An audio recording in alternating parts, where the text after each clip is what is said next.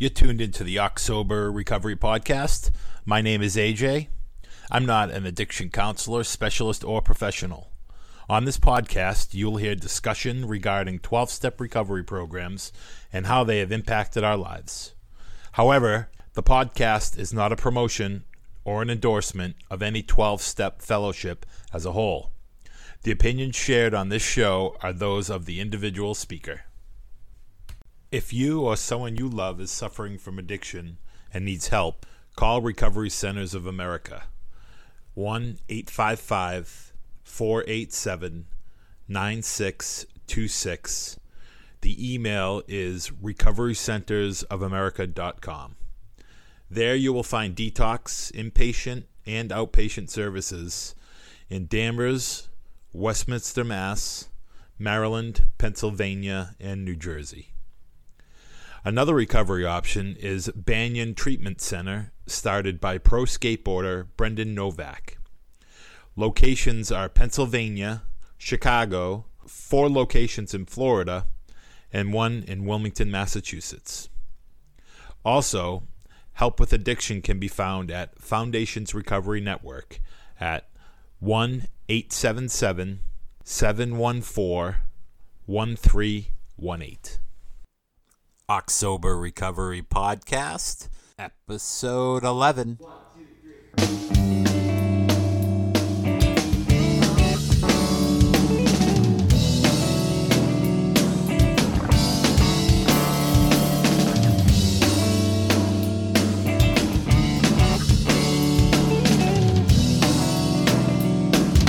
Is this on? Yeah, yeah, we're talking. That's got to come close to your mouth. Oh, mouth. all right. I didn't like know. bring, bring closer. Bring it a little closer. Okay. And tilt it, like tilt it. Watch, I'll show you. How about like that? Can I just say anything? Like that? Anything you want. I don't know Screw, if I'm supposed fuck, to say the right. shit. I'm just talking to you, but pretending this thing isn't here. Just telling you my experience. This with is this. it. Okay. All right. It's weird talking, I know, but we're here because you have something to say. okay. I love what you have to say. Okay. I came in a broken man. I came into a Mm-hmm. meeting one day. I was clueless. You spoke at that meeting. I didn't know you. I connected with you spiritually. I mean, thank you God for putting me in that room. Mm-hmm. We didn't get to know. I didn't. I was scared. It wasn't like I got to know you that day. But then, and I don't even know you great right now. I mean, we're you know we're acquaintances, and it's great. It's just the way it is. But maybe this, you know, like Corinne, we got to be friends by coming in, and now this is a way to become friends, you know? But um there's so much to talk about. So I just want to say so when I came in, you know, I told you I saw you and then um I met Gary and those guys and and you do um you know, you do a lot of work with those boys who helped me. So that you know, there was that connection there, but um I know sponsorship is is um huge with you. So I mm. was wondering like what your take on it was. If you could tell somebody who cuz I have a couple different people. I've got reaction of this podcast from my sister Julie who's not one of us mm-hmm. and she's interested in learning about it. And there are people who are new to recovery and there are people who've been in recovery a while. So could you explain in your opinion to a person not in the program what sponsorship is? Okay. The first word I'd use is is an example. I I look for what I've had is good examples and teachers. They've taught me the right way. They've listened. So my sponsor isn't just someone that tells you what to do. It's you know like a taskmaster. Master. It's more. Can I tell you my experience with sponsors or how I I would love that. so I had my first sponsor, Marsha. I drank with her at one point, and she was a power example of attraction of the program because when I, I'd see her, she had lost weight. She was very happy, and um, she was going to AA, and she knew how bad I needed it. And she would say little watchwords for me because then I'm like, you know, in my 30s. AA's got dances, Those guys there. Trying to lure Perk your me. ears up. So I asked her. So I was going to Seminole Point. I'd ask her to go take me to certain meetings, and so she the first sponsor did. She took me to meetings and showed me around, introduced me to people. Um, and there was there was a guy like we would clean windows in Wenham, you know, like little side jobs he had.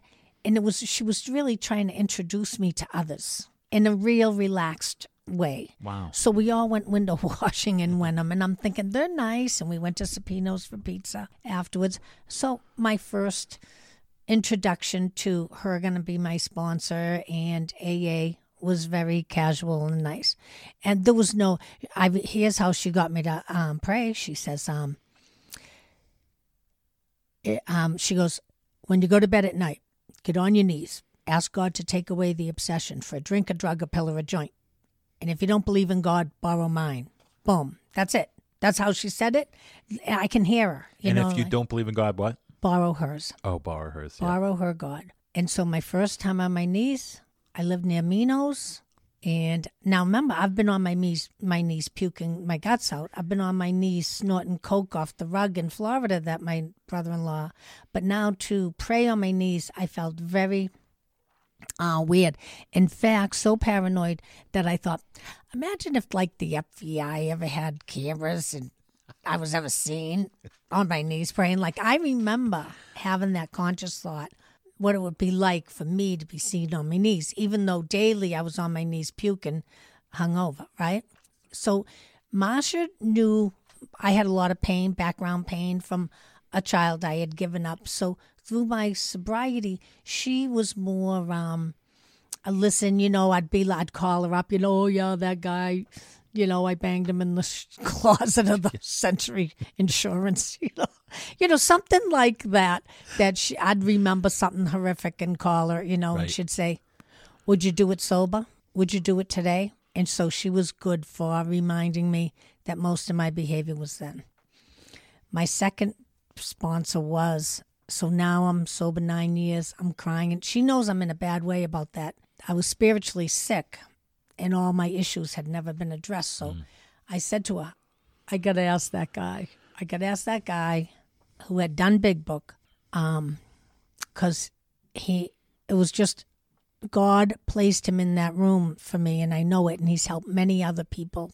But um, so I said, I was at a meeting one day, and he was talking about I was restless, irritable, and discontent, sober. I was a prey to misery and depression, sober. I had a feeling of uselessness, sober. I couldn't control my emotional nature, sober. And that was the lie that I was living. Happily married in a home in Lynn with my teenage daughter not in trouble, my husband going off to GE, and I would be in my bed at night, hands up, right? God, I can't do it. Like Oh, yeah. really, really sober, but the pain and that internal pain. And I would get up some nights and I'd stare at candles, just stare at a candle and be wondering why me and my pain and no one can know.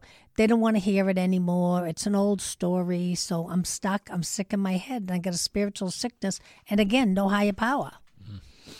So um, i asked that guy it took me two days after he says that at the meeting holy crap so i said will you show me what your sponsor showed you This is nine months sober. this is now nine years sober. That's what I meant. So I, so I is- had Marsha for my first nine Yes. years. So So, this now is- sponsor number two, Okay. my big book guy. I want to. We're going to clarify this situation. So, I want to hear from then. I want to hear about that, but I want to hear. t- I want to get us up to that point. And you mentioned cocaine. This isn't AA. This is in no way uh, like I'm not a spokesperson for the group as a whole, for AA as a whole, in doing this. Me neither. Yeah. But what I would like to do is I would like to hear we don't have to go, you know, we know you you it was it was a crazy household growing up, right? You went to high school Lynn Tech, Lynn English. Lynn English. You got your way through, Gra- graduated. graduated. You were um were you the one who were you like the party girl? Were you what were you at that point in your life? Would So in 12th grade, I was pregnant. Um, my mother was pregnant at the same time. My senior year which I graduated in the sense of I was at the home for the unwed in May till June. I was there a whole month. The child was born June 22nd. So when I got my graduation diploma was handed to me like in three pieces. The plastic covering, the cardboard folder, and the piece of paper you slid in. Have a good day. I missed out on all the proms and the graduation ceremony because I was given birth. so, Wow. oh well. and my mother, you know, like this is how it was. Wow. I didn't know that. Okay. 1969. Hmm. When was your sister born or your brother? My brother was born four months before my son. My bro- my mother and I were pregnant at the same Yeah. time, and I didn't know until January. So I had gotten pregnant in September, and I was very, very. You were asking what I was like. I was very, very naive, um, scared of my shadow, wanting to be loved. Always, you know, there was always that wanting to be fit in. Um, but scared of anything. I don't want police. I, I you know, we hung around Wyoma Square. There's some rough ones they wanted to be Hell's Angels and there was whatever, some other bikey thing. I don't want cops. I want a good time, fun, but safe. You know what I mean? So I was like that kind of a naive girl. But I can tell you that from the summer of 69, when I left that home for the unwed, it was pretty much nonstop drinking. I was either high or drunk daily. And if I wasn't drunk that day because I was so sick, hungover, I'd be smoking a lot of weed. So I really, from 68 or I'll say 69 to 88, Raising, nonstop. who was raising your child? Oh, well, he was given up for adoption. Okay. So he was brought up in Nahant, which we did a search and I found him, which brought me to the big book at nine years sober, The Pain of Being Rejected. He talked to me one day for four hours. He talked to me like I talked to you, AJ. He was telling me stuff ba, ba, ba, ba, for four hours. So I thought I'd meet him. And when he didn't meet me, I started thinking God's punishing me. Now we we go back to the God again. There's no God. So his rejection was really God's protection, but I don't know it then. Hmm. So I'm like, oh, God's getting me back. This is for commandment number. this is for back in 72. So that when he wouldn't meet me, again, he talked to me once, but once he didn't meet me, now I'm on this mind thing that God's punishing me Wow. for So my you so, alcoholic behavior. wow. Okay, so you went through so you um so you didn't know him for those many many years. No, but when I found them, the father knew me from AA. Wow. That was a mind blower too. Yeah. So so okay, so 69 70 you're holding down work. So now from the 70s, now I've turned. I've gone from the little scared little kid to now I am gassed up. I'm working at the car rental at the airport. Now I think, you know, I think I'm an air traffic controller. In my head, I'm a stewardess. like, I'm only a car rental freak, chasing famous people around, getting big money. We were actually getting good money for this job. It was crazy. So, I mean, drinking, going to work, and it, there was a time. So, I was never a drug addict at the end of my drinking, and I never in, injected anything. But there was a year or two of snorting meth. There was a um, Nol, Seconal, Tu- Tuinals, Nembutals, Carbitols.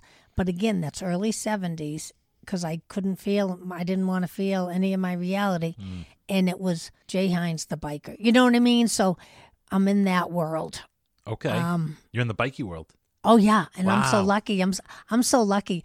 I got the guy with the leather pants. I'm sleeping in a bike shop in a sleeping bag. Wow. Isn't that sad? Depends, depends My on the best years. No, it was not pretty. You know, just Yeah. You settle. You start settling. Did things change quickly? I mean, you went from sleeping in a bike shop to what? Uh, did So it- I how went was that transition? So the like bike. Well, again, I'm or- drinking. So this this world was the biker, and then we're snorting, and there's a bunch of us and Nancy. And meanwhile, I'm gonna go rent cars. Now, when you're snorting crystal meth, then you can go rent cars. I'm renting and getting awards for being one of the best car rental reps. You lot. I'm winning contests for like she she rented the most Cadillacs. You know, like they'd have a contest, and and you know I'm going to work, Yeah. and I'm making my car rental counter a bar. Oh, So I'd get nips from the ramp rats, and I would tell the customers if you had to wait for a car, and you know all, the whole system has ended. It's not even like this now at the airport. But so I'd say to you, go over there and get get yourself a tomato juice or an orange juice or a coke, because I got I got cocktails here while you wait. What a riot. So again, it was another drinking on the job. No, you know I'm not a good worker among workers because I'm coming in late on my own time. I'm high. I might just leave at any moment in case a customer says, I'd like to take you to dinner. Wow. And I'd say, oh, you know, put up the phone and tell them I got sick or whatever. So that so now I'm reckless. I Yeah. went from the scared kid to now I'm um drinking and meth and renting cars and it was disco days and you know Jacob's ladder and all that other and now I'm I now I think maybe I'll find a mafia wannabe you know like if I get one of them guys Because then I'll be okay doll me up buy me something Did you go on a hunt? well Maybe, I've had two experiences we don't. well no not there. deep yeah no not deep but two Okay.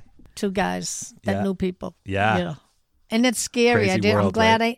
It's the grace of God because I can tell you a, a truth about that is um, I was doing some 12 step work with my big book sponsor and uh, they knew a woman. Whatever they brought a woman. Well, he asked me if I would try to help her with a like the guy in the Cadillac brought her to my house Okay. and waited while she was going to do the step work.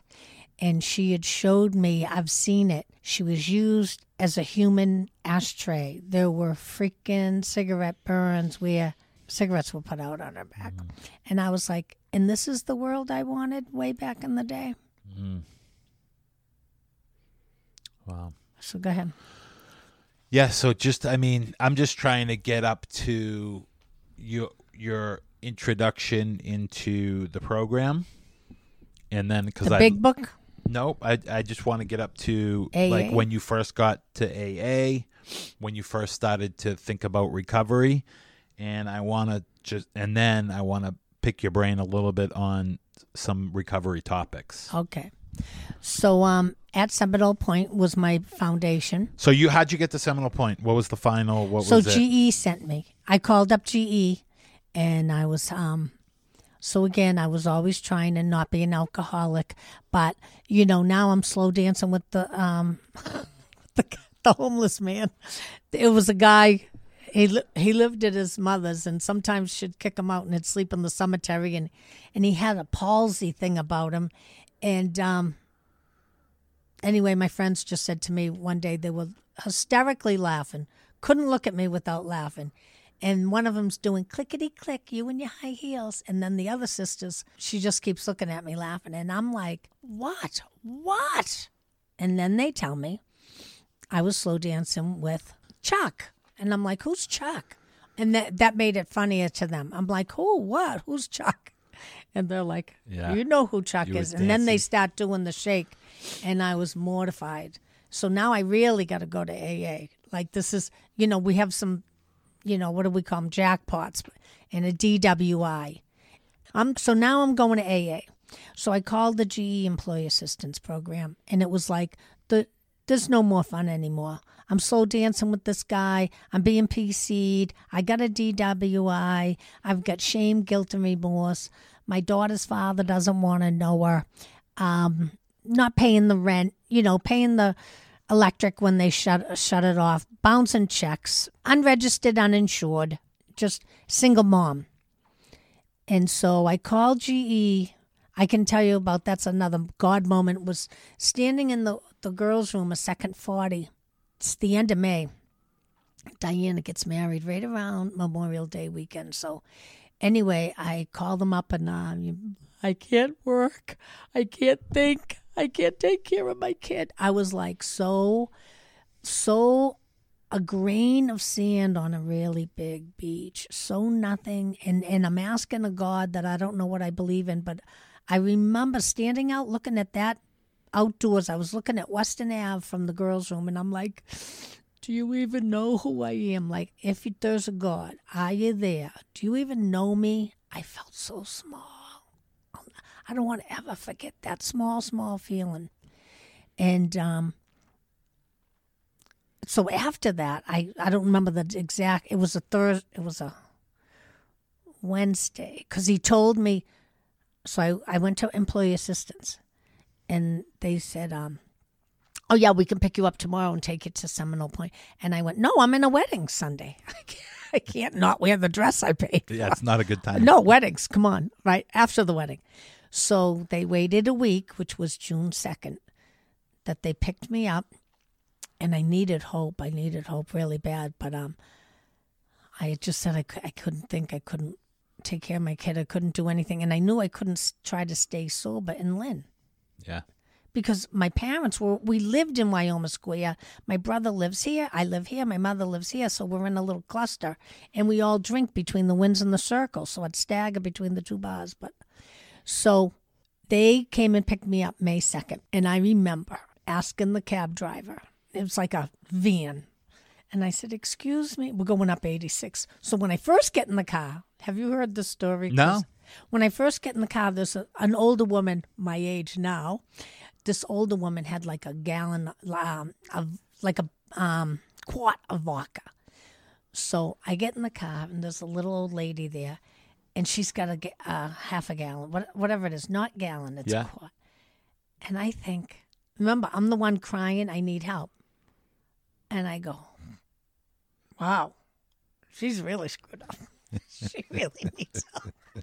Oh yeah. Oh, what, what's this all about? Oh, right. Meanwhile, so that gives me that, you know, an alcoholic, you're either Better than under or- the heap or above, right? So when I go from I'm under the heap, please, I got to go somewhere to what's up with her? She's a real drunk. Um, that when we hit, we're going up 93. I don't know, near 89. I was back to saying to the driver, "Excuse me, excuse me, can you tell by looking at me if I'll make it? can No. you tell me if I'll make it?" Could someone give me some hope in this car right now, please? Yeah. And so that began. And then in Seminole Point, they were teaching me allergy. I didn't know. I didn't. That's a kicker too Were because you receptive to that right away when you heard it? Were you? What it was your actually. reaction? I was really. Let me tell you how I love allergy because it really made sense to me. And here's how. The first question they ask you in a doctor's office is what? What medicine do you have is you allergic? Yeah. What do you? do you have any allergies? Yeah. And then they would tell me that I wasn't stupid. I wasn't a whore. I was allergic. No, you know, that can't be real. And then they topped it off with, they told me, you know, we read, you know, read and watched um, films. One was never enough. One was never enough. I'd say I'm going for one, but I've, I don't re- recall ever having one. I recall leaving a drink. That's how important it was that I left it, that I made an announcement. I'm leaving a drink. Oh. And a thousand, an ocean, was never enough. So when they talked about that, but not only that, because a lot of people are stuck with that allergy, they think it's a cop out or really, well, then, and I can tell you, I'll show you the receipt. I have a receipt that the GE paid nine thousand six hundred and some odd dollars for this clown to get sober. Now try to get nine thousand and six hundred dollars from an insurance company if I didn't have an allergy.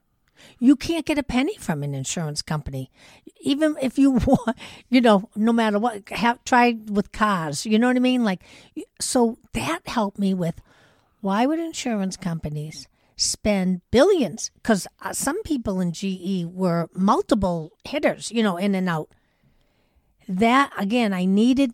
I need concrete yet simple terms to get my attention. I don't want theology. I don't want your brain. I want it. So when they were telling me about allergy and then telling me if it wasn't an allergy, why would company uh, insurance companies pay for you to be here? Yep. My ears are perking up. Especially it wasn't my fault. That's why I couldn't choose my kid. I needed to learn how again, it's in um, more about alcoholism. Whether you can quit without God's help depends upon the extent that you lost the point to choose. So I always thought, and I would hear people even in AA, I love booze more than my kids. I love booze. I love drugs more than my kids. And I'd be like, no, I didn't. I'd be on the bar stool showing you pictures. Don't tell me I did not love my kid. But if I got to choose home reading a bedtime story or I got 20 bucks to go down drinking, catch you later. The babysitter will read it to you. I'll be showing you a picture down the bar. Nothing to do with that. And I was not even conscious of how, how that was being played out. Right. But that's exactly how it was going. I couldn't choose her. Don't tell me I don't love my kid or be, I love booze more. I couldn't choose. And that sounds like a cop out, just like allergy. But when it made, you know, in the doctor's opinion, one of the first pages, second page, it says his his description of it, it made sense. It explained many things we could otherwise not account. Do you Yep. remember that? So that was getting me. So now I'm in. Then they would say, two out of 38 or two out of 36 will stay sober. All this room, all you people here now, look around. Only two of you are going to make it. And I was making a mental note. I got to be one of the two. And there's a girl, Rita, in Marblehead. Rita and I are the two girls that when we see each other, like, like that we know of, that we are survivors Yeah. so far, a day at a time. But I remember grabbing onto that. So in that place, I learned who I was. I learned allergy. Yep. I learned, you know, if it wasn't an allergy, why would insurance companies pay? And now I'm seeing it wasn't my fault.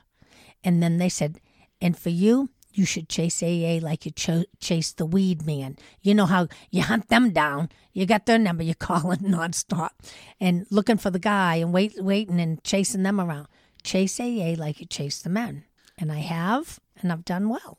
But you did. So you you you got out of there, and I'm suspecting 30 days. Was it 28 28 days. Yeah, I got. Yeah, But right around Fourth of July. You around Fourth of July, you left, and you left with some important data there. Hmm. But you were missing stuff. I still hadn't done the housekeeping. So for me, again, I was still spiritually When they introduced the housekeeping to you at the program, I'm assuming they did at Seminole Point. Did it just go over your head? the most thing that I can only tell you what stood out was the Who's Jan. That's the only sort of writing I did. I did go into my first meeting with my counselor. So I got there on a Thursday and it's Monday. I'm going to meet her. And over the weekend, I bought a fourth step thing because I was ready to take care of business. And she said, Here. And she, like, give me this. She goes, You're not even at step one yet. You know, like, so sh I was ready, you know, four days in to start inventory. And she's like, Slow down, girlfriend. So I don't recall steps or boulders or any of that. Um, yeah. so I got sober and I got chasing AA and I joined AA and I went to Lynn. I went to Lynn, South Peabody, Marblehead Women's Meeting at two years sober. But there was no one really. It was all if you just don't drink, go to meetings and ask for help, which was awesome. It was keeping me there. I'd go to step meetings. I went to Big Book on Fridays, not step study, but just Big Book meetings, and step meetings on Tuesday night on Lynnfield Street. No matter what, I was going to them, but there's there's nothing up in here. There's no um. I, again, I, I'm I'm a girl without a God connection. We'd talk of God, grace of God, but for the grace of God, but I still didn't have a God connection, and that's what changed my whole sobriety around. I really do believe because once that thing after that fifth step, there was a forgiveness that came. Now I'm all in. Now I'd listen to AM Radio God. Now I'm open to Father Tom D. Lorenzo. Now I'm reading Henri Nouwen and I'm reading Can You Drink from the Cup? So I went from spiritually dead to spiritually thirsty, real thirsty. And that that's where you want to be. I mean, that's where I want to be. That's where I get filled. How do you how does a how, what can you say to a person out there who's maybe listening and is in that position who is physically sober, knows what they have and they don't want to drink but there's there's no god in their life. I guess I would say, you know, if you could do it again, how would you close that 9-year gap? Like what do you, what would you do differently? The only thing I could say f- uh, with my experience was is you find someone who not your pal. You want someone who's serious as a heart attack, but knows what they're doing, but not a control freak. So I had this guy who didn't laugh at my jokes, and he taught me to invite God into my writing. And my writing was put in a way it wasn't check marks. My my inventory wasn't like a checklist. It was i had to write. I had to learn how to tap into my gut. What is that feeling in the gut? So i would say invite god into your handwriting and answer those questions as honest as you've ever ever been. And that's what my thing was. I was like i'm going to be honest as i've ever ever been You're talking about the questions like in a in, in, a work invent- group, like in, work inventory it Yeah. would say in If your inventory going- when you're pissed you know what is that fear in your belly when they're when they're doing this this and this what's going on with you and But- then I, Yep, I hear what you're saying, but a person, um, you'll find god when you do the writing well, yeah. So, but that, so it's you have to get there. Like you have to get to the writing. I guess what I'm trying to say is, for some people, getting to the writing without God is so tough because Yeah, you're you trying need to a big do book steps sponsor. without God. You what? you have to have a big book sponsor. You gotta have. it. You have to. You have to have. You can't do it like alone on a. Sh- no like being alone, like a buoy in an ocean, right? Trying to, with no engine and trying to get to shore. here's my inventory it says in one of the pages a self um, what does it say um, a self whatever inventory is insufficient because here's my self there's a word for it and i forget the second part a self something inventory is is insufficient here's my inventory i'm an idiot i'm stupid you know like there's my inventory is i tell you all what was wrong with me um, I'm gonna pull it up. a solitary self appraisal is insufficient. There you go. That's the word. Okay? That's what I was doing. A solitary self-appraisal Yeah, was it's thorough- insufficient. it's not enough. Because I'm going to just tell you what a jerk I am. Or I could throw in some ego and tell you where I'm fabulous, but I didn't have and even knowing what my strong suit was.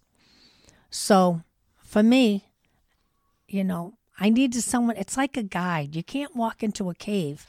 The inside me, I've never been to. You can't walk into a cave without a guide.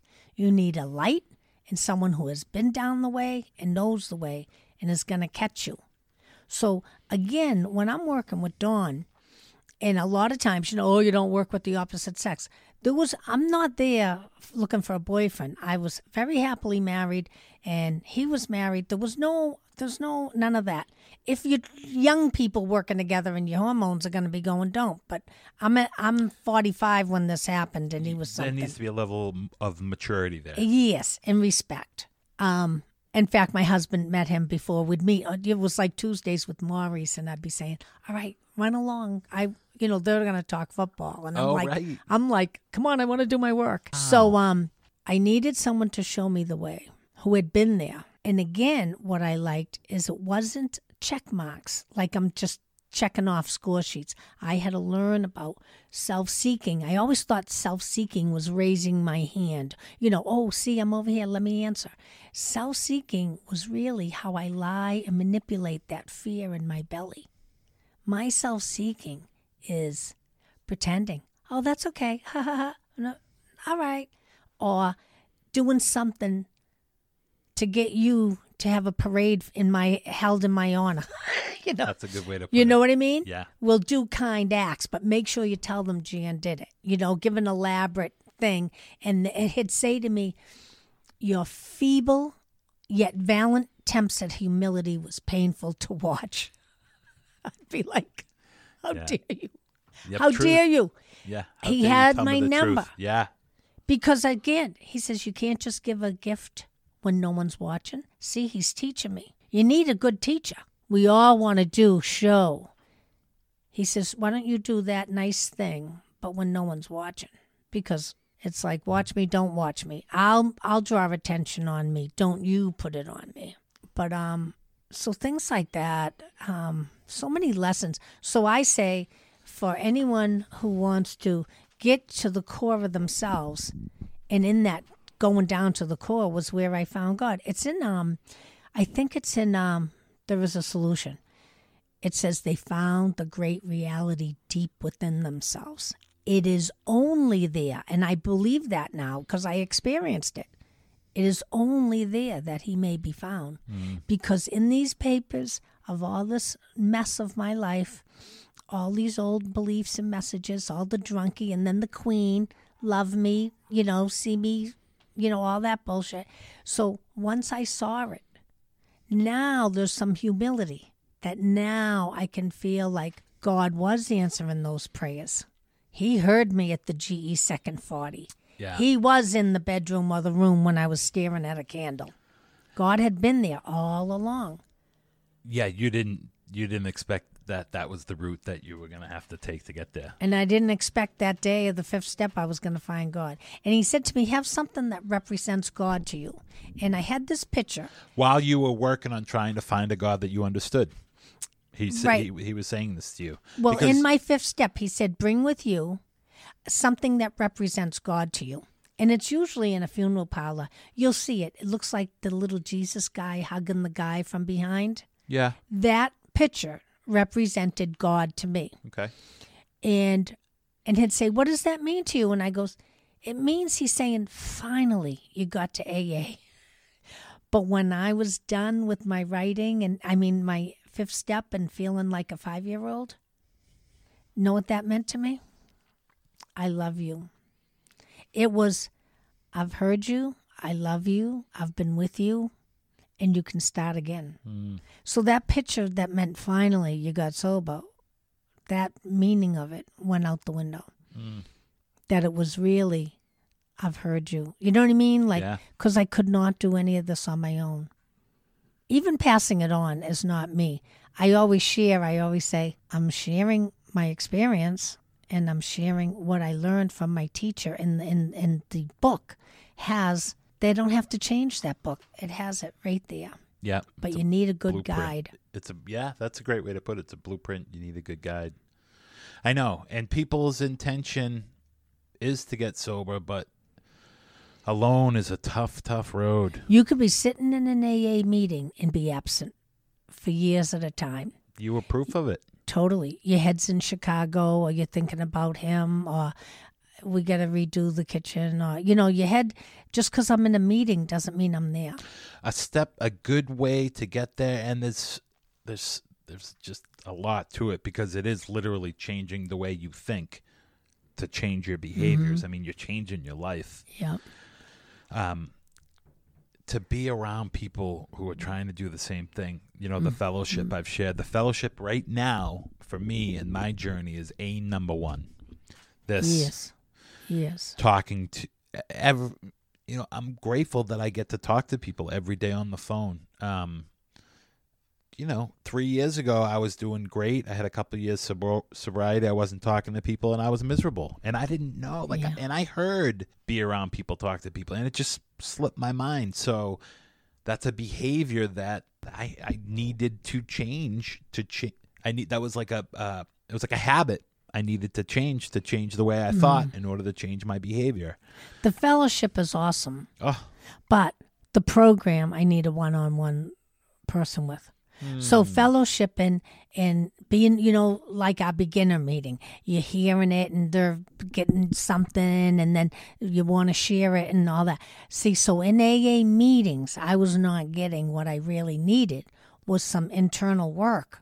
right. So I'm not saying it's all or nothing. It's go to your meetings, but you got to get inside here. There's a there's a lot. Yeah, there's It's like God was it. down there, Yeah. suffocated by all my old messages, Finnegan's messages, the shame. Yeah. You know, everything was packed down Yeah. like a keg of dynamite. And I was about to blow because when you're nine years sober, but really grateful for your sobriety, I was so grateful. I've never not been grateful for my sobriety, but I want to be put in a coma because I can't shut my head off. That's not quality sobriety. No. No. They talk about the spiritual malady. That's what the missing link was. I was spiritually dead because my God, my only concept of God was not even, you know, we all hear God inside of you, blah, blah, blah. I didn't have that concept. I had God was like on the other side of the sky. So, not personal or whatever. God was out there. I knew God removed my obsession because I did not ask anyone else. Just like Marsha said, ask God. And all of a sudden, all of a sudden, you know, like I go to Seminole Point May 2nd, and all I know is after whenever I got out of there, I wasn't thinking of the Golden Circle or the Four Winds or how to get it. So that was like a miracle took place. So I was afraid to go, and then I'm afraid to go home. Like, what happened to me? Yeah.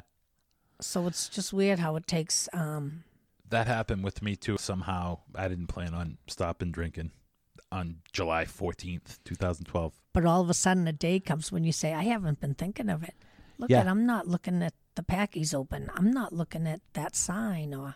Yeah, there's something more powerful going on there. What do you think about temporary sponsors? Do I have a temporary disease? I heard that years ago.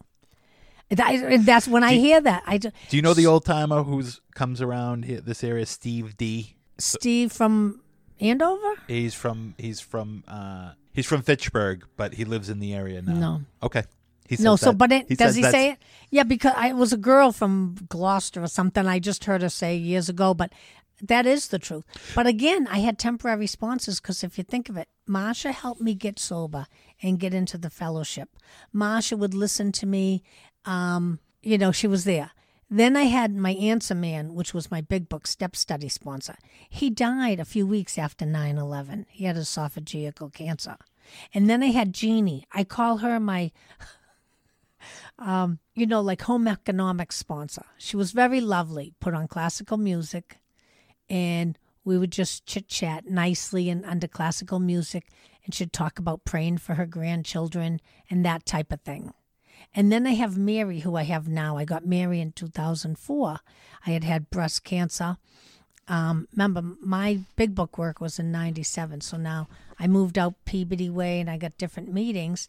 And Jeannie, my home economic sponsor, got a new heart transplant. Her, her husband, her brother, one of her sons died from it. They had a gene in their family, which was bad hearts. And then with that, they had like a, a spinal um, muscular dystrophy that gene too. So I needed a sponsor that could go to meetings. So I found Mary. Now here's a good one about sponsors. So even though I got all my direction about from Dawn, um, turnarounds and whatever, when I met Mary, again, what do I want in a sponsor? I want someone sane who's going to tell me the truth. I don't need a pal. I don't want to go bowling with you as much as I need you to tell me the truth. Um, and I've had sponsees that think I'm like their, you know, pal. Yes, I am your friend.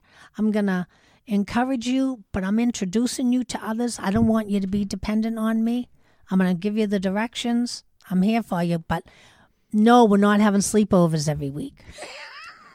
I'm not taking you to lunch every Tuesday. You know what I mean? Yeah. We have a phone connection or a time connection. I do that, but I'm not going to solve your marriage troubles or tell you what to do. I'm I'm going to do what I was shown. My sponsor, no matter what was going on with me, I had asked me anything in my life for that week. You know how was it going? He would take me to either a page in the big book or a step. I'd be talking and he'd know right where to go, and I do it now. That's what so.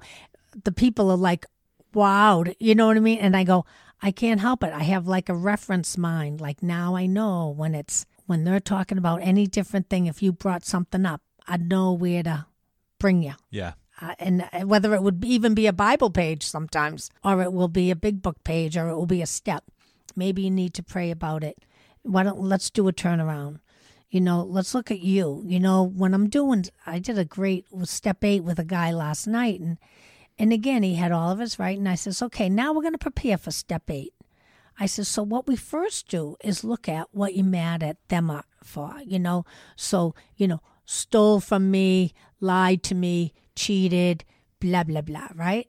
And so I go, so be, we begin step eight with take a highlighter and highlight have you ever lied from anyone, stole from anyone, or cheated anyone? So that here's what he did. Are you guilty of the same thing? in any shape or form. So that levels the um, pride and ego because you can't be saying, you know, you, whatever. He asked, you can be able to say, I used to resent stuff, but I found out I've done it myself. Yep. You know what I mean? Yep. And then we go to his self seeking behavior, judging, blah, blah, blah, avoiding. Now you can make amends for I was avoiding.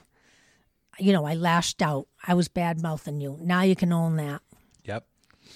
Yeah, I like it. What about what about we had this conversation the other night with some of the guys. We were talking about anonymity and when is too much and when is not enough. Do you have any opinions on anonymity? Uh, my anonymity. Yep. So, how I've used my. So, my anonymity Because technically right now, I mean, is my choice. yeah, yeah, right. And, and But I'm going to protect you. I'm not going to say, oh, AJ, blah, blah. I just found out your name yesterday. your last name. Who's this person? Um, But but right now I'm breaking anonymity because I'm saying I'm AJ. I'm from Danvers. People know who it is. Yeah. You know what I oh, mean? I don't care. But so, so if I was I'm a, maybe if I was a, um, you know, brain surgeon, I didn't want anyone to know. But what's so what? Okay. My take is I'm not that important. But I'm not going to go on Channel 5 and be a spokesman for AA. I don't want any, like even today, I was saying no full frontals, nothing, no one's going to see me. So I'm just a drunk talking, right? But um, my anonymity, this is important. I was going to be a kindergarten school bus driver in Lynn. It's in 1997 after my big book. So even though I was sober a while, I feel, because I was a nutbag, I felt like it was important to give the families that I was going to have. I had 45 kids. I wrote the kids, uh, the family, a little letter, a little small letter. I've been in a 12 step program X amount of years. What was it? 11 years or whatever it was then. I got sober in 88 and it's 97. When is Nine years. nine. So I'm writing them a letter saying I've been in a 12 step program and that um, they can, you know, be assured that I will be on time. I will show up. I will not forget their kids, you know, that type of thing. So anyway, um, I did that for me because my maiden name, or if anyone knew me, it would have been that lush has your kid. Eh, Get your kid off the bus. So I I felt that I could do that because that was my choice to break my anonymity. I didn't say I go to AA and when, where, and how. I just said I'm in a 12 step program because that, and I did that when I found the long lost son. As I said, I'm in a 12 step program because I feel like my bad reputation as an alcoholic, you know, word on the street, she's gone, she's crazy. So I just wanted these parents to know that the bus driver would be available and present. That makes sense. That was my choice with my anonymity. Yeah, that makes sense. I've done I've done that before. When I did some amends, the first thing for me I did was I sort of said, "Hey, here's the deal. I, this is what I have. Uh, I'm doing some work on myself. Um, I got to tell you something." Mm-hmm. You know what I mean? What about um and you know, drugs are part of my story. Drugs are part of your story and in an AA I mean we're yeah, I mean I like to be respectful of, you know, Bill and, and, and Bob, you know. Um I don't get pissed though when the kid next to me starts talking about how he did coke when he's telling his story. That's fine with me. As long as it stays respectful. I, I do take offense. I will say this. When people will say, um, I'm clean. No, I'm sober. You're in AA. You respect sobriety. You can use the other stuff like I do, but I say I'm sober. My drugs were more when I was in my 20s. Well, but weed. Weed was up until then. So it was weed and booze at the last years of my drinking. Do you think you are an addict and an alcoholic or are you just alcoholic? Uh, I'm an addict tendencies and an alcoholic because I I didn't go look even when I did cocaine. It was usually given at a party. I didn't go shop for it, look for it, find a guy with it. But booze was always my my thing, and weed. That's interesting. They told me my weed was a psychological addiction, not a physical and Seminole Point. Because I said, I don't know how, how I'm ever going to do this without weed. And they said, because you're psychologically addicted, that's not a real. They weren't calling the weed that I wanted to consume um, an addiction. They were saying it was a psychological thing within me. It's like self medicate. It was like medication. Like med- And you know what? It's so funny because something has happened to me that even though they legalize weed, Do you know that it doesn't even make me think about or oh should I and can I? I still do not want to change how I think and feel no Same. matter how wacky it is. It's real and it's me. And that's what all I want to be was real. This is awesome. One one more thing I had written down here. Um, so, what would you say to somebody who asked for your opinion who was going to go into say and have a surgery? And this has come up over a couple different podcasts. If you were gonna, if somebody who you cared about and and and um, they went to you for your advice. They were going to have surgery. They were going to, it was a surgery where they were going to need some pain medication to follow, and they're in the program. How would, how do you handle, how do you handle that? What do you advise people to do? I handle my experience with um, breast cancer in 2004. Um, of course, they put you out, whatever that is, propofol, like that, right? You don't knock me out of that. I think no, I'm Michael Jackson right away. right. But I mean, so then when I wake up, They put you to sleep. I don't know what they do. So you wake up, but when you're going home, they were going to give me something. I feel like it was called hydrocodone. Like I don't know what's what. I just know the name, and I took it for the. I had this um surgery, so my I felt like lead boob. Right, it was so heavy, like lead. So I took my medicine this one time. My husband will verify this. I took it, and I got such an awful stomach ache up here that it was like this took over the lead boob. It was like I was sick to my stomach. It, Yeah. it that was it. And I went, you know what? I'll take Tylenol or something.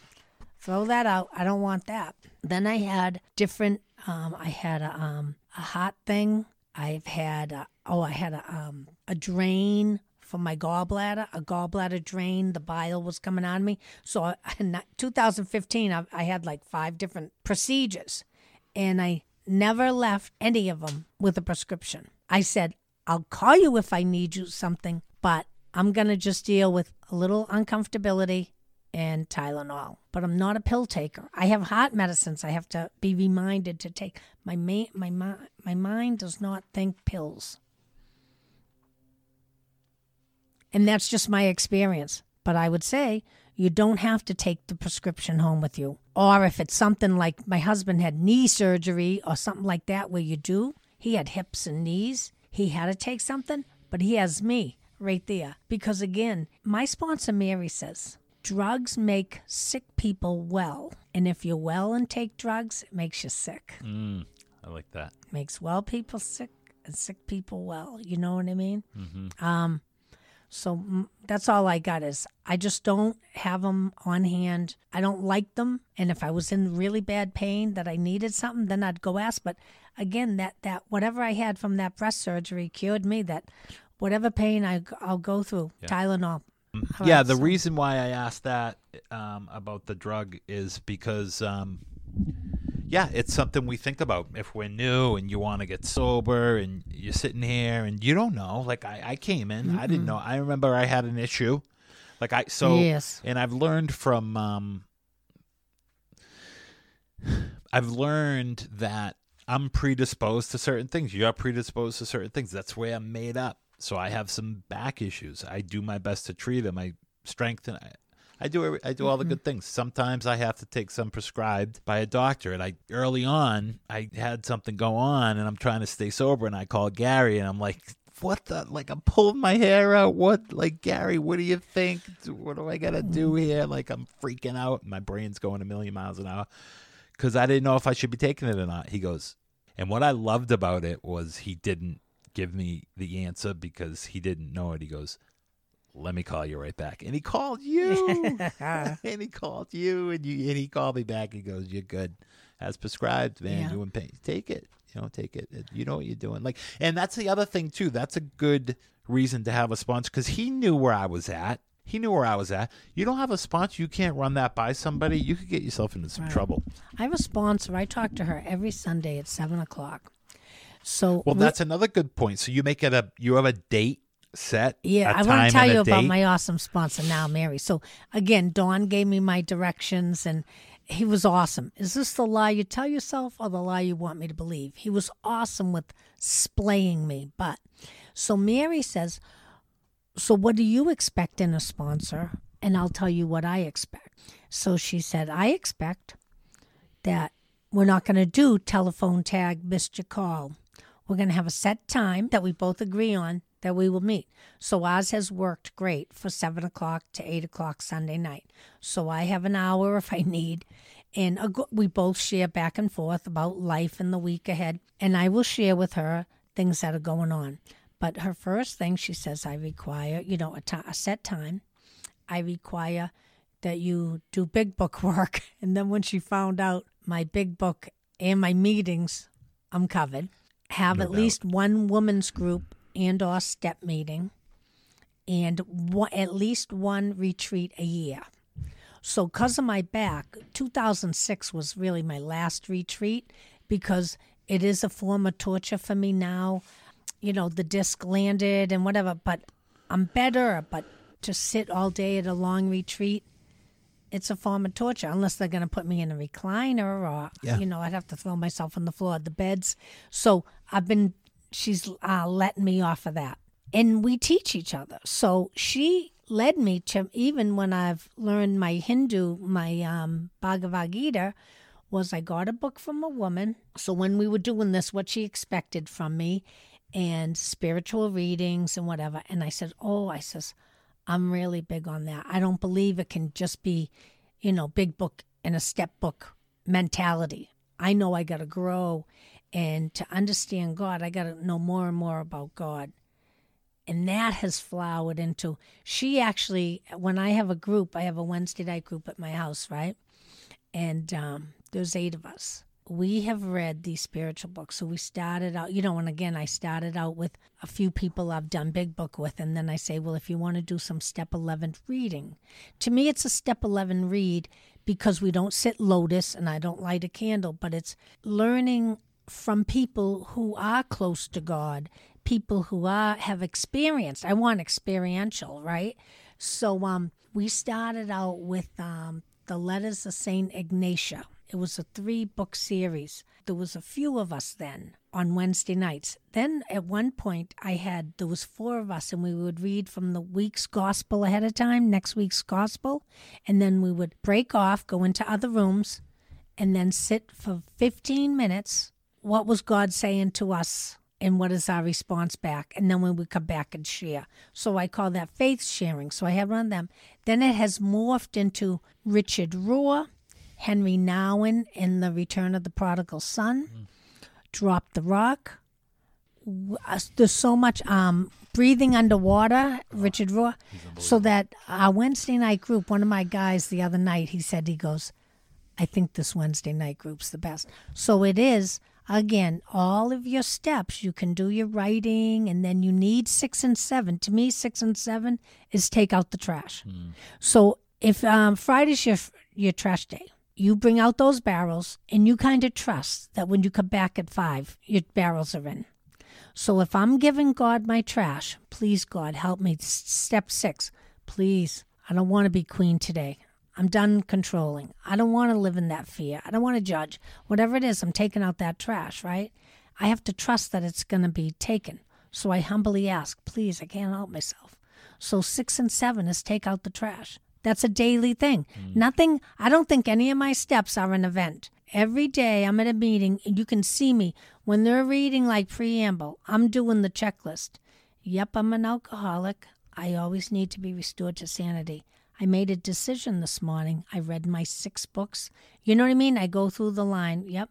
Have I talked honestly with another alcoholic right now? Talking to you, I'm doing a fourth and a fifth. And then six. What do I want removed? Take it out. Ask God to take it. Eight, who do I owe an apology to? Nine, I'm sorry, but I'm not going to say my part. I really go against the I'm sorry for my part. I'm sorry that my ego made you, me step over you in my quest for greatness. I'm going to name what it is to take that shame out of it. Because if I don't shame it and I give you a vague apology, it's not really a good apology. But when I look you in the eye and say, you know, I stole your wallet or, you know, whatever it is, I'm naming it. Direct amends to me is you name what you did. You got the balls to take it, have the balls to name it when you're making the amends, you know? I mm-hmm. find. And then 10, continue. Keep doing it. Keep looking for the, the watch, watchwords in my step four was fear, dishonesty, selfishness, right? Self seeking. It's fear, self seeking. Where am I dishonest? And my dishonesty questions were what's the lie I tell myself and what's the lie I tell others? What am I not admitting? So I never could consciously admit. I was afraid.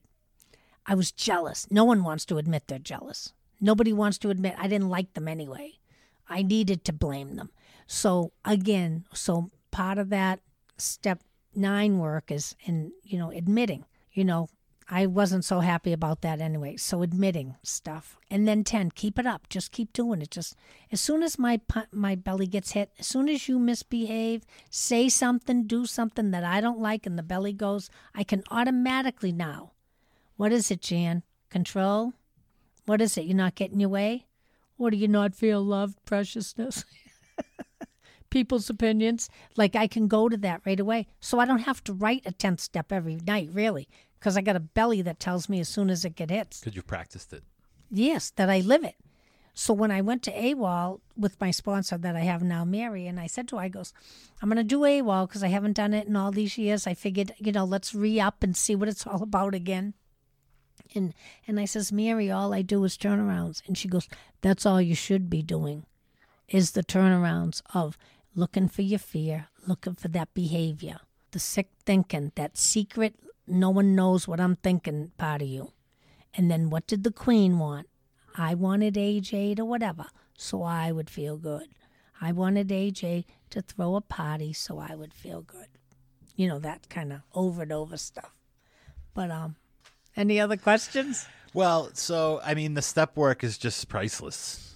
Well, actually, so yeah, vital. so you when they say vital, it's that- necessary. it's such a it's a um when I first came in, when I heard that word step work, I was intimidated by it. So what what could you say to somebody who's new to kind of soften that? I I guess what I'm asking you is instead of step work, mm. can you give it a nice flowery basic pretty word? heart surgery, laser heart surgery in a good way, laser. So for me, I I grew up in like the Lynn and I'm not picking on Lynn. I'm just saying where I was was there was a mentality of I beat myself up long enough, and I don't have to do inventory, and it's all about beating myself up, and I don't have to do inventory and all that. Well, I was beating myself up by not doing inventory. I found that was my experience that I needed to see those things that I had to see. I had to see pages and pages of, of the Queen. Again, I needed someone to show me it because even then I wouldn't have understood it the way I understood it. Here's all that junk in my belly. Here's what I'm doing when I got that in my belly. So pretending and laughing off and avoiding, you know, looking at you, ha ha, how are you? When inside my belly's all scrambled eggs because you don't like me. And Yeah. they would say, they would say, it's beaten up. It's actually the keys to freedom for me. It, it gave me some freedom because it was helping me see. That's why he'd say, Jan, you gave away one baby one time, but you replayed resent, you know, resentment. I replayed and replayed my poor baby thing so that he goes, You gave away the baby 5,000 times. Like that made sense to me. So they were tickets, the steps are really your tickets to freedom yeah. and the work is the journey to the heart. He made no mistake when he wrote one of his books is the journey to the heart or the mess the Bill Wilson got one the message to the heart. The journey of the heart is another book, but it's heart surgery because if I don't get to the heart of me and then find God, I'm just going to keep doing what I've been doing. I'm going to believe the old lies. I'm going to still think God's punishing and really it was God hearing me. My prayers were heard. And i thought i was like a speck of sand and nothing heard me and i was i was out in the god department like you're fired you know what i mean? Like and it was like i have a personal loving god uh, the forgiver my easter forgiver god. Yabba dabba you know like that's good for me. So for me I recommend step work because doing it, it says on the page 59 without help, it is too much for us.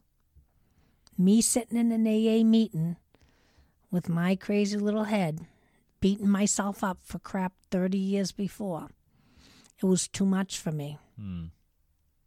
And while it's a good place to be in that AA meeting, there's more to that journey. Right, because that's where I meet fellow alcoholics. And I do. I get to laugh and cry with you and kind of let you know who I am. But I think there's a tendency in the fellowship that it gets so palish and no one wants to talk about God and offended new one. Well, guess what? Our steps are half of them are about God. The only steps that aren't talking about God is in my inventory. I'm separated from God. When I'm not making amends, I'm separated from God the other steps, it took an act of God for me to admit I'm powerless, right? So God is involved in all my step work. But in AA, some flavors of AA, nobody wants to talk about God. Let's not offend the newcomer. So here comes someone ready to blow their brains out. Oh, newcomer's the most important person in the room. And then he spills his guts how he feels. And we say, keep coming. Is that really the solution he needed? Come back next week if you don't blow your brains out. Yeah. Yeah. They walked away with the solution. It's in um, the vision for you. They would talk about when it when they had those group houses. Then it says most men that came here walked away with an answer. I needed an answer. You know what is it? They said the subject presented in this book. He says, "What do you think the subject is?" I go, "Alcoholism." He goes, "No, the subject presented is the spiritual solution. They wanted to name it A Way Out because they're telling you that there's a way out about it. It isn't that you're stuck, you know, so I just think of that. It's the meetings are needed, but it's fellowship and brother and sisterhood and, and identification. Yeah. But you need um my sponsor Mary says she goes, God uses you and this this is your you know, we all get gifts. Some people are good at driving. Some people are great with a brand new newcomer. You know, I can't pay my bills. My husband left. I got three kids. You know, the mess, the real triage. Yeah. Uh, my work is more rehab. I like that. You know what I mean? When everyone's a mess. I want the people that have been sober a few months or at least ready to be able to listen and come and listen and learn a different way, not in a group of people. He said to me with my big book work, he says, when you do this work, it's between you and God. I'm just going to point. Right? If you did it with another person in the room, you might withhold something that, oh, well, I don't want them to know this part. There's going to be a withholding. Or you might cry and someone will go, oh, no, and then hand you a tissue and it breaks the flow. So when I'm working with people, it's very one on one. And I just leave, I always say, tissues will be here, and I'm never going if anything, I'm going to tell you to feel whatever you're feeling. So that when I was going through it, you know, the stuff with like my mother and not being, you know, she told me she tried to abort me. So that when we're discussing that, you know, that pain of, I'm really not supposed to be here. She told me how she tried to abort me. So there was that pain. But he, he'd say, feel that. He, he wanted me to, no more laughing it off, no more shoving it. Feel it.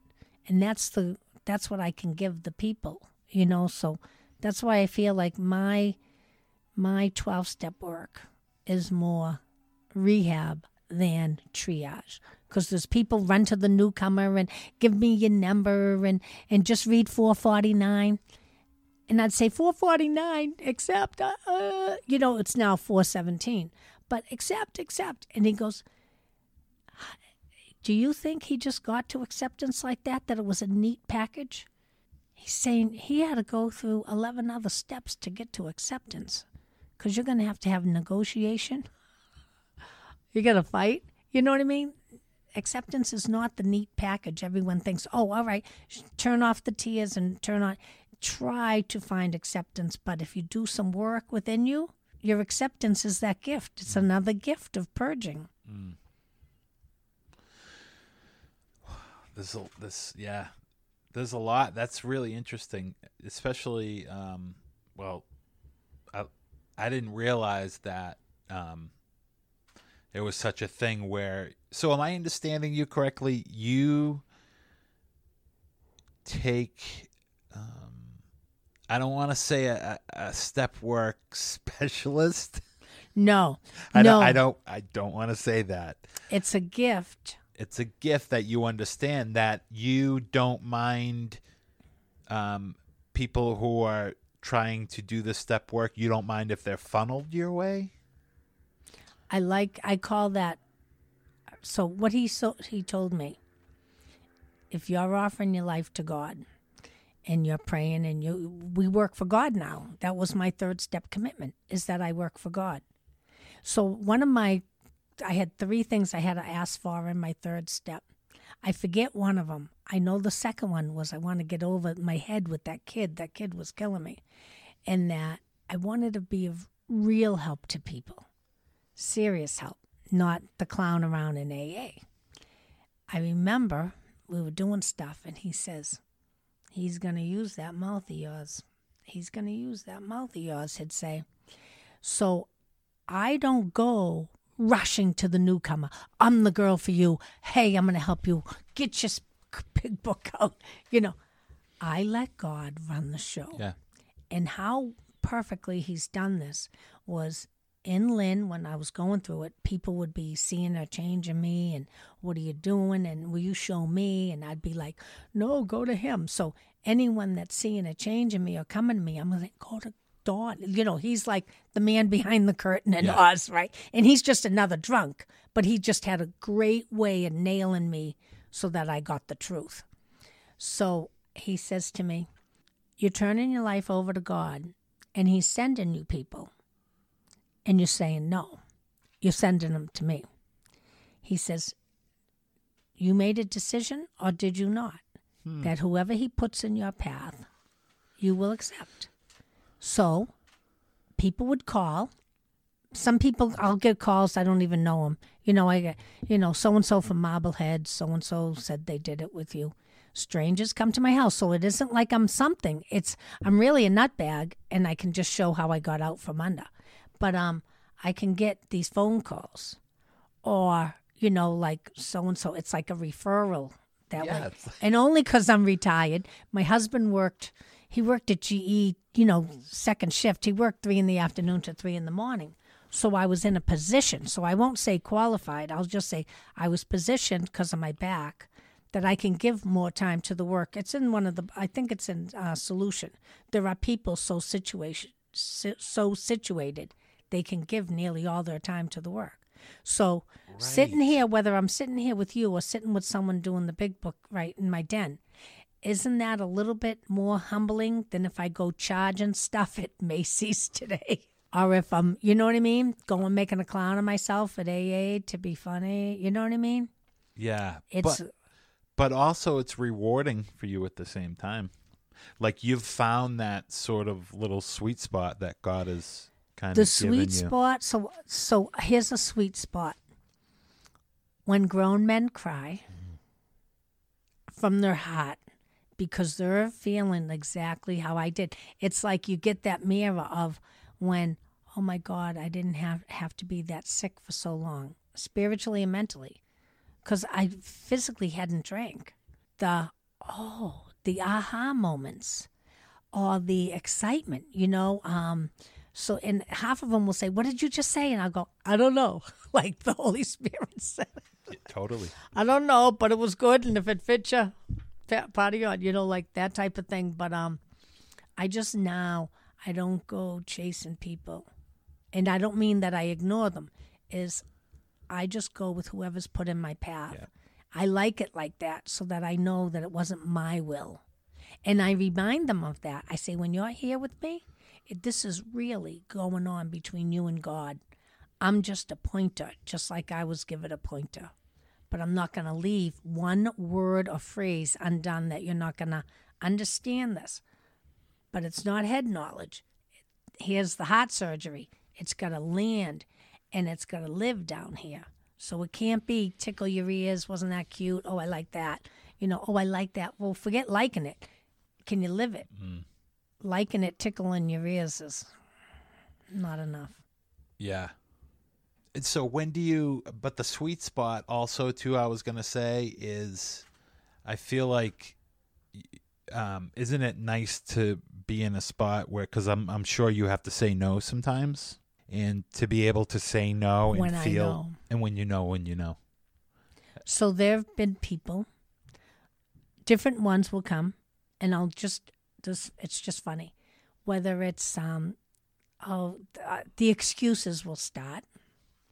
Uh, some people will be all head on because they want to be in this big book, you know. So, so I say, you know, this isn't, this isn't like you can't come here because Peggy Sue's doing it and you want to fit in that crowd. You got to become come here like I did because my scorecard read zero sober. When you want to be injected in a coma sober and you can't play the game anymore, come here, but not to fit in or so you can go to another meeting and say, I did the steps. I go, and don't even say did. It's a way of life. It is not a past tense. You don't have to, he, he'd say this to me. You don't have to go around telling people you did the big book. He'd be like that. He'd say let your behavior they'll know by seeing and hearing you what you're doing or not doing so that it isn't this big club again because people will get lost in that oh i'm going to do the steps so i can say i did them no it isn't a did it's not an event it's a way of life and i show them in the readings i'll say see this our way of life our way of living, AWOL, AWOL, AWOL. It's all a way of life. It's like yoga. You learn yoga postures, right? So, do you do yoga? But anyway, basically, you learn mountain pose, and then you learn child pose and downward dog and whatever, right? But indivi- that's individual poses. But advanced yoga is a fluid movement. When you see the Cial- Cialis commercial, they're in f- they're in fluid mo- movement. That's what the steps are to me. Cialis. Think about it. Yeah. Every day, all the time. What's up with me? No doubt. I need to be restored to sanity. Please, God, take it. I have a prayer list. So in the morning, I got two a two um Al-Anons, two Christian Bible things, and um opening doors and and then nightlight, whatever. Are we talking about I read. prayers? Yep. Yep. And I have a list.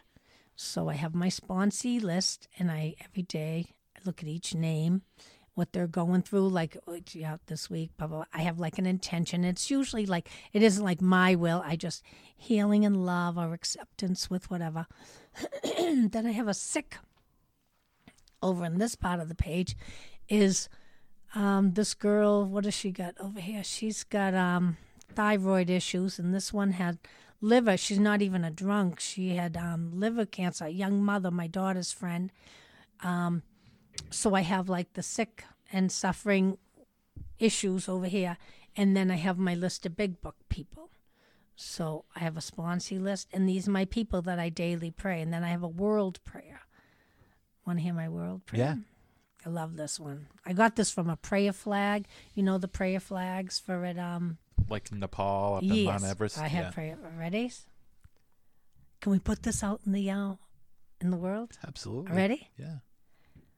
For all the people in all the nations of the earth, may not even the words disease, famine, war, or suffering be heard, but rather their moral conduct, merit, wealth, and prosperity increase, and may supreme good fortune and well being always arise for them. Amen. That's my world prayer. I love I it. do that every morning because the world needs some prayer too. Oh yeah. How many spons? Do you? Is that capped? No, because it's whoever God puts in my path. Yeah. And again, it isn't like you get those many phone calls a day, right? No. So that yeah, it's, I like that. And so there's being in touch, you know, because one of these questions I had is like, because I remember thinking early on, and a kid who I, a friend of mine in the program, he's doing great, couple years continuous sobriety, and he's like. You know, I I hear people talk about sponsorship, and I'm like, how can I even do that? Like, I'm not ready to do it. I'm like, it's, you know, God will give you right, the time. It's always been God time. But you have to be connected. That transmission line, you're not going to know when it's ready if your transmission line, God, is, is not open and on. I heard one. I heard a thing early on, and I love this. Somebody said, I think it may have been at that meeting we go to together, and they said, think of it like Kiss 108. If you're if you're sitting and your radio is off, Kiss 108 is still above you, but you're not going to know it until you turn your radio on and then Kiss 108 comes in loud and clear. That's like mm. God. God is around us. God's not going anywhere, but we have to tune in. Mm. Here's the truth. I always say, or giving out a medallion for someone, I always say, they showed up. I don't take any credit. Remember, I'm just, I'm just pointer. They showed up. They made a decision. They followed the directions. They made the amends. They got the look, the good hard look. They turned God. I might put their hands in God's hands if I can. But again, I had nothing to do with it. So they did the work by showing up. I said, every week you come, you're laying a foundation. When you knock, walk, cross over this threshold, you are laying your foundation. So you're doing it. And when you take direction and you turn your life over, then you do your writing, you're doing what you're asked, they're doing the work. So I don't take credit for it because then that's the ego thing again. And that's the most dangerous thing for the alcoholic. Mm-hmm. Bob, who Bill sponsored, you know, got him, Bob had more spirituality because I'm Bill, the ego. Oh, yeah, prize. Yeah, I'm it. No, I'm not. I'm used. I asked to be used. My St. Francis prayer says, I want to be the channel. You can be a channel or you can be an instrument. Okay? I liked, I want to be a, a, a um, channel because when he explained a channel, that if you're in the Gulf of Mexico and you want to be used as a channel, right? So you want to get your boat, the water, the level has to come down. Let's think of that as ego deflation. So I got to write and see all my stuff. Ego deflation, the water comes down. Now you can put your boat in, right? So now I can invite God in because I got all that other crap out of there. And now Holy Spirit and the water will raise me up. And then I can get transported over to to Pacific Ocean, mm-hmm. right? Like that's my mental image of it. Visual, yeah. So again, I'm just. I'm a pointer, and I think it's very non-glamorous.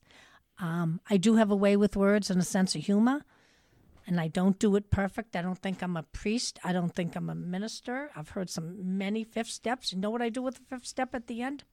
So at the end of a fifth step, some of them are very, very. That's another one. People have been very harmed and caught. Um, there's a lot of sick with alcohol and drugs, when you grow up with it, there's a lot of violent, there's a lot of crazy, crazy. So when I have a heavy fifth step, what do you do with that, right? You're going to hear someone's fifth step. I have two things. I have this, um, it's called He is Able. God is able. He is able. So when after a heavy fifth step, depending on what energy is around me, I either go full tilt shake it off. So you got to shake off that heavy energy. So you when you're hearing that, you know what I mean? Because someone released it. It's like energy in the No room. Get your sage out. No, but again, so my release is either I'm either gonna jack up New York City girl disco, or I'm gonna go to God is able, depending on what energy or where I'm at, to release that. I don't carry anyone's Yes. stuff. And when people come, we all got troubles. I always say, I don't take you to bed with me at night. I go to bed with my husband. I don't take anyone's troubles. Whatever happens over said down in that room stays there. So I'm not sitting at night. Oh, I wonder if she. Oh, I wonder if he. Uh, no, Yeah. That's important. very important. And you learned that. That's that- where the Al-Anon helps. Is you don't take on, you don't take it on. I'm present for you. I hear you. I get it. I'll help you through it. But I'm not gonna take you on in your stuff and let you in up here. I wouldn't be effective. I can tell you that much. I'd probably be in a padded cell by now. Oh yeah. 22 years of this 22 years so it's a, we'll do a we'll do a rate there's about 10 a week one-on-ones yeah Right now, I think I get eight. Ten a week. Yeah, but they, they don't come and go in one day. It's a Sorry, process. that's five hundred and twenty a year. but Whatever. Okay. My husband knows because he sees the parade. and he and that's another one. He respects it because he knows people are getting help, and that he knows he, he met the guy. The guy helped me so much because my husband didn't even know the shape I was in. He's sober. He did not know the private war that was going on within me before I did the step work. We got married at six years sober. We were both sober. And then at nine years, eh, you know, dancing at my wedding, my first dance, I'm crying for that kid, that kid that wasn't there. I was always crying for the absent one. And my husband doesn't know. I'm not going to tell him. That would be ungrateful. It's our wedding day, but I could never shake it. So then when I'm really sick and really, you know, got, you know, I got to talk to the kid but never met him, now I took it as God's punishment. Yeah. He's like, I never knew. And I goes, Well, that's the actor I am. I'm an I'm AA. How are you? Fine. I'll make you laugh. Fine. But your husband, you Joe, yep. Yep. So you were saying, yeah. So he, you, he, he welcomes these people and he watches the parade go in. I mean, he Yep. is he is he um so he's sober. Yeah, he's, He's sober. We we yeah, I met I was um I got sober in June. I met him in October and we started dating by New Year's. So say New Year of 89. Yeah. Um and So he understands kind of what he understands. he knows I'm on. full board. Like Yeah. I've been AA all the way ever Yeah. since I met him. So that if helps. he it really helps, you know what I mean? And um it he's happily married. So it's Yeah. very important that it isn't like and that, and that's another one. If you're doing 12 step work with people is you can't ignore the ones in your home. So my first thing, you know, you do things here is you got to make sure things are okay up here before you can come down. So my deal is so I go to a meeting for me and then I have someone comes. Usually it's like a morning, an afternoon, and a night. Sometimes two gets fit in depending on what's going on. But basically, so I get three a day. Now, my no one comes between 11:30 and 1. That's our breakfast, lunchtime, him and I, you know, that's a no-go zone. And then 5 to 7, 6:30 or 7 supper time. And then him and I, because we just like watching TV. So after eight thirty, then it's our time. You know, night watching TV. And then when there aren't people, we have our other time and weekends. But it it's worked out because he's still happily married. We're old now. I'm sixty-seven seven days a week. now. Five. I just lost. Um, I was doing some on Saturday, so Jan. I just do what's put in front of me. That's all I do. Ah, this has been great. This is, I mean, it's two hours. I think. Oh, thank you. Thank you. I mean, I don't know if it helped anyone. I don't know what we're gonna, gonna, we're do gonna find out. Would you and yeah? I mean, did you were you comfortable with this? Yeah, once I got to sit like this. Yeah, because it At first, because I'm saying, am I supposed to, you know, I had that know. on it. And, I don't want programmed material, but nope. did No, I, do it right? Who knows? I don't know. We did it, but I, I, I mean, you're busy and stuff. I don't just want to say bye. I'll never see you again. May, you know, we'll see how we'll see how this. We had a lot going on. Mm. We had a lot going on. I'm gonna listen intently, and um, and see how it If goes. If it helps, if it doesn't help, and Yeah. say, come back for something more focused, I don't know. Yeah, yeah. I th- I mean, this is going to get put out, but I mean, I just I was just saying, and I'm going to wrap this up. But I think it, like I have this dream right now of um alcoholism awareness for people my age and and people who are bringing up families who are cooked and they don't know about it and they're down there with the solo cups and they think it's all fun and games and they're dying inside because they don't know what they have so i was telling um somebody like I, people my f- friends know i'm sober and i'm at it and i'm open about it here because i like you know if i can if i can say something to help somebody i'm good it's not going to hurt me with my family because they know it's not going to hurt me at work because they know I have nothing to hide. So, um, but my dream is to have I don't know maybe a, like it, I guess you would call it a panel for for lack of a better word. Me and whatever a couple other people who are willing to talk about alcoholism, the disease, what that disease is, what it looks like in a guy's house who lives in Danvers, and the help that there is out there, and the devastation that it will cause left untreated. That's my dream right now. So I'm thinking about it, about how I can present that to my community. To your schools? Well, there's a coalition in Danvers called Danvers Cares, and they bring basically stuff that is really good for you. Like they just had um, a meeting the other night on the vaping issue. They have a lot of stuff on, like they had, they have a thing on cyberbullying. It's all about stuff. How do we make our community better? That's it. It's all based around how can we make Danvers a better community. Um, so I don't know if I would bring it to the schools, but yeah, maybe an auditorium in a school on a eight o'clock on a Thursday night. And I don't know what it would be called yet, but it would be like, do you know what alcoholism is? Do you know what addiction is? Guess what?